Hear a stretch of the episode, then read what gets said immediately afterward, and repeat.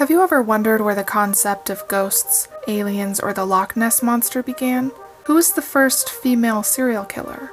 And what exactly defines what a wives' tale is? If you would like to delve into the dark side of history, join me, Paige Wolstenhume, in my quest to uncover the sometimes unbelievable origins of all things strange or spooky.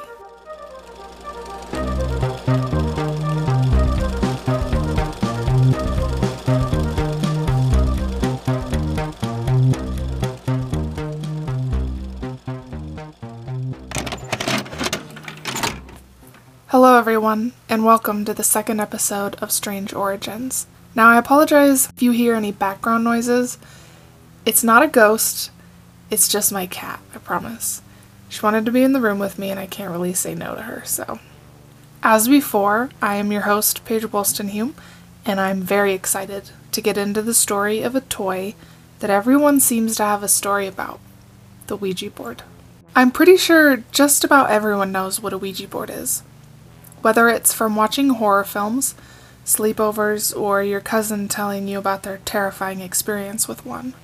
Technically, it's a flat board with markings on it, usually the alphabet, the numbers 0 to 9, and the words yes, no, and goodbye, printed or etched on the top. They also frequently feature sun, moon, and star symbols. There also is a separate piece, a planchette, which is a small heart shaped piece made of glass or wood. When it was first introduced, the Ouija board was simply just referred to as a talking board. This makes sense seeing as its main purpose is to allow communication between the living and the dead. Technically, it's a tool used to conduct a seance, a French word meaning session. These sessions became popular with the founding of the movement of spiritualism in the 1840s. As I mentioned in my previous episode, the 19th century was referred to as the Romantic Era, and was a time period that people from Europe and the Americas became extremely fascinated by the supernatural world. A large reason for this fascination with the dead, especially in the United States, was that the Civil War took place in the 1860s. It's often cited as being America's bloodiest war, as there were around 655,000 deaths which is close to the amount of deaths from every other US conflict combined. After this incredible loss of life, everyone began looking for ways in which to speak to their dead husbands, fathers, sons, and brothers. Even Mary Todd Lincoln, who, with President Abraham Lincoln, held a seance in order to contact her recently deceased son. Spiritualism was so popular because death wasn't a stranger to anyone in the mid 1800s. Even before the Civil War, Yellow fever and cholera had taken thousands of lives in the US and Europe. This is why, years before Ouija was born, talk of communication between a spirit and two sisters, Kate and Maggie Fox, spread like wildfire. In 1948, in Hydesville, New York, the sisters reported hearing random knocking in their small home. As anyone would, they probably blamed it on creaks in the wood or the wind outside until they visited other homes and the same tapping persisted. After they began asking questions, and the knocks seemed to answer, they became overnight celebrities. With spiritualism growing in number to a reported 8 million members worldwide, it's not surprising that Ouija was born. Though there are earlier reports of items referred to as turning tables or witches' boards being used, Ouija's specific history goes back to 1890, when a group of men decided to turn the board into a toy and market it for the masses. Charles Kennard, Elijah Bond, and William Fuld worked in the same company around the 1890s. There are several stories as to how and who invented the board, and honestly, it gets pretty complicated. Firstly, as to who invented the board and also where the name came from. One story states that Charles Kennard asked his neighbor, Prussian immigrant E.C. Reich, who was a cabinet and, coincidentally, a coffin maker, to create a few prototypes of the board. Other reports state that his neighbor actually came up with the idea and that Charles stole it. Regardless, in April of 1890, Charles met lawyer and businessman Elijah Bond and proceeded to show Elijah his creation, seeing the benefit in becoming business partners. They tested the board, along with Charles' sister in law, who, luckily enough, was a medium. Here's where it gets even more confusing. Reports state that the board named itself during that session, spelling out the word Ouija when asked what it wanted to be called. Other stories say that Charles' sister in law had a heart shaped locket around her neck that had the word Ouija on it during this session. And others just state that Kennard simply named it himself without help from others. The word Ouija is reported to mean good luck in Egyptian, while others state that it's just an amalgamation of French and German words that both mean yes. Soon after this event, Elijah applied for a patent to sell the board. The patent officer, not wanting to be embarrassed that he had given a patent to such a silly object as a talking board, told Elijah that if the board could spell out his name, that he could have the patent. During a session at the patent office, it surprised everyone and did just that. There were a few instances like that, where the board helped itself out a little.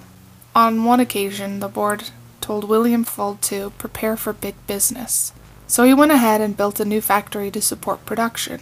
When a large shipment going to St. Paul, Minnesota got lost in transit, the board directed Fuld to its exact location in Ohio, where officials had been unable to locate it. Fuld was right though, business would be booming in the coming years. They originally sold the board for a whopping $1.50, which in today's currency was about $42. I'd say that's pretty good profit margins for a piece of wood and a planchette. Ouija became popular again after World War I, when it was used as a divining tool by Pearl Curran, an American spiritualist.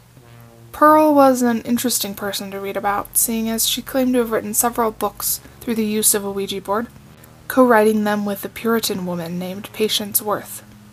In 1937, Patience was even kind enough to warn Pearl that she would die soon. She would develop pneumonia in November of that year, despite being perfectly healthy before that.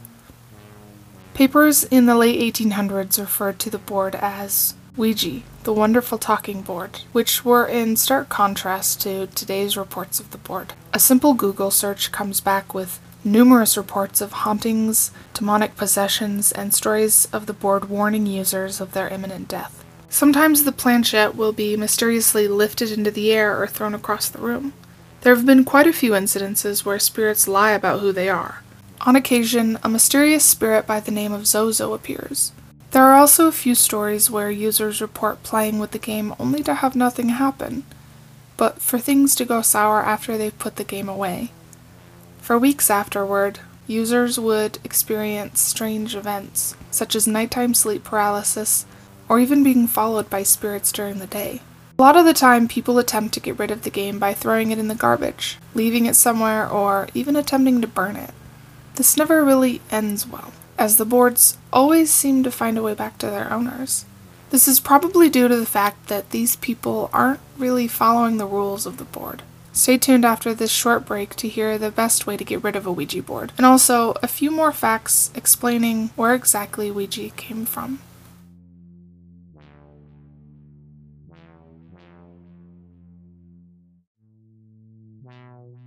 Several sites mention that the safest way to get rid of a Ouija board is surprisingly not to burn it, or even to break it into seven pieces and sprinkle it with holy water. Rather, the safest way to get rid of it is to not. Simply just make sure that you've successfully closed your last session and leave it alone in a closet somewhere. Most importantly, don't touch it again.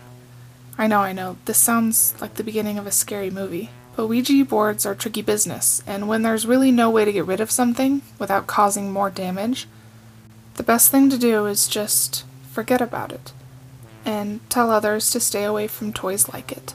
Though I don't endorse using a Ouija board, I do still think that the rules people follow when using one are fascinating.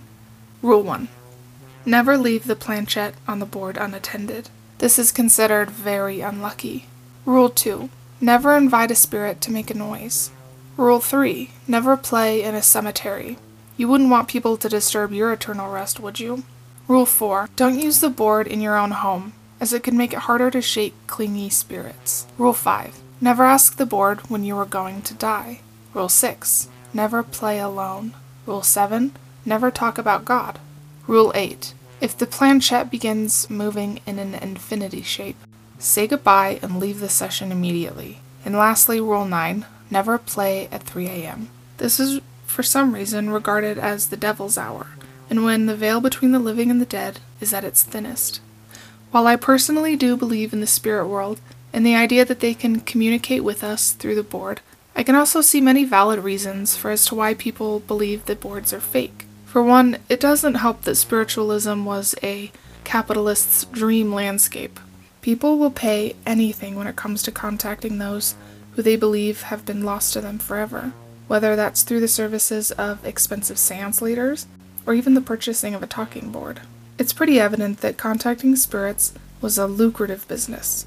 This idea is based on the fact that people could make entire livings off of seances during the last two centuries, and also the fact that Ouija boards are still for sale in popular toy stores to this day. Another reason people believe Ouija is a hoax is that there is actually scientific evidence that proves that your body has ways of talking to itself through the use of movement. If you've ever jerked awake from a deep sleep, you've experienced an extreme version of what's referred to as the ideomotor effect. It's like dreaming, in the way that the body tells us things we sometimes are trying to guard ourselves against. Our dreams are a way of organizing emotions and siphoning through all the events, good or bad. While sometimes dreams can be mundane, a reflection of what you've done the previous day, such as grocery store shopping or talking to a friend, they can also be pretty symbolic about how we should deal with traumas or worries about the future. The ideomotor effect is similar though it occurs when you're awake. When you ask someone a question, maybe a ghost, you usually already have an idea as to what the answer should be, whether you want to hear it or not. This has been tested by having users of Ouija boards try it out with blindfolds on. The answers to their questions are usually much more incoherent, meaning that when users can't see where to push the planchette, it just ends up being misspelled words or wrong answers. Another fact that gives this idea a little more credit is that studies suggest that the ideomotor effect is more effective when a subject believes he or she has no control over their movement. When they give up physical control, that's when their brains are exerting the most control.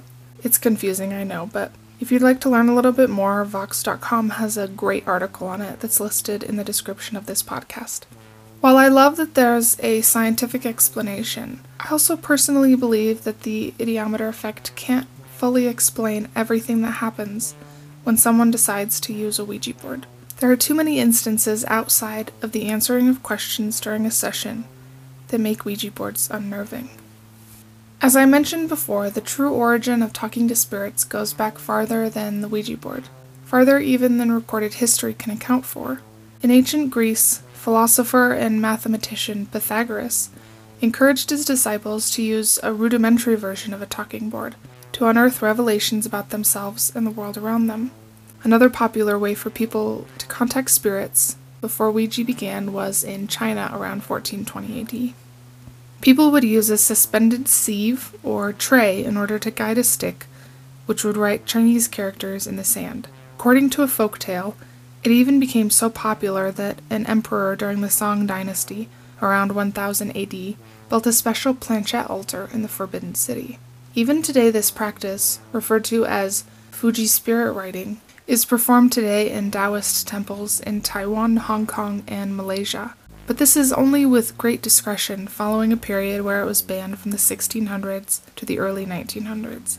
In the 1850s, planchettes and pendulums even became so popular that the Bishop of Paris felt it necessary to issue a letter forbidding nuns and monks from communicating with the other side.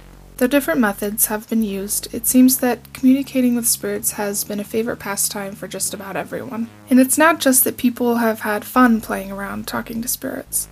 What's come back from the other side has had an effect on our everyday lives. Singer Alice Cooper claimed to have gotten his stage name from using a Ouija board, once being told by a spirit that he was the reincarnation of a 17th century witch by the same name. Though I have my doubts about this one, it's still a pretty interesting story. Bill Wilson, co founder of the group Alcoholics Anonymous, stated in his autobiography that he contacted a 15th century monk using the board. He even said that this monk helped him to create the famous 12 steps that served to help alcoholics recover from addiction.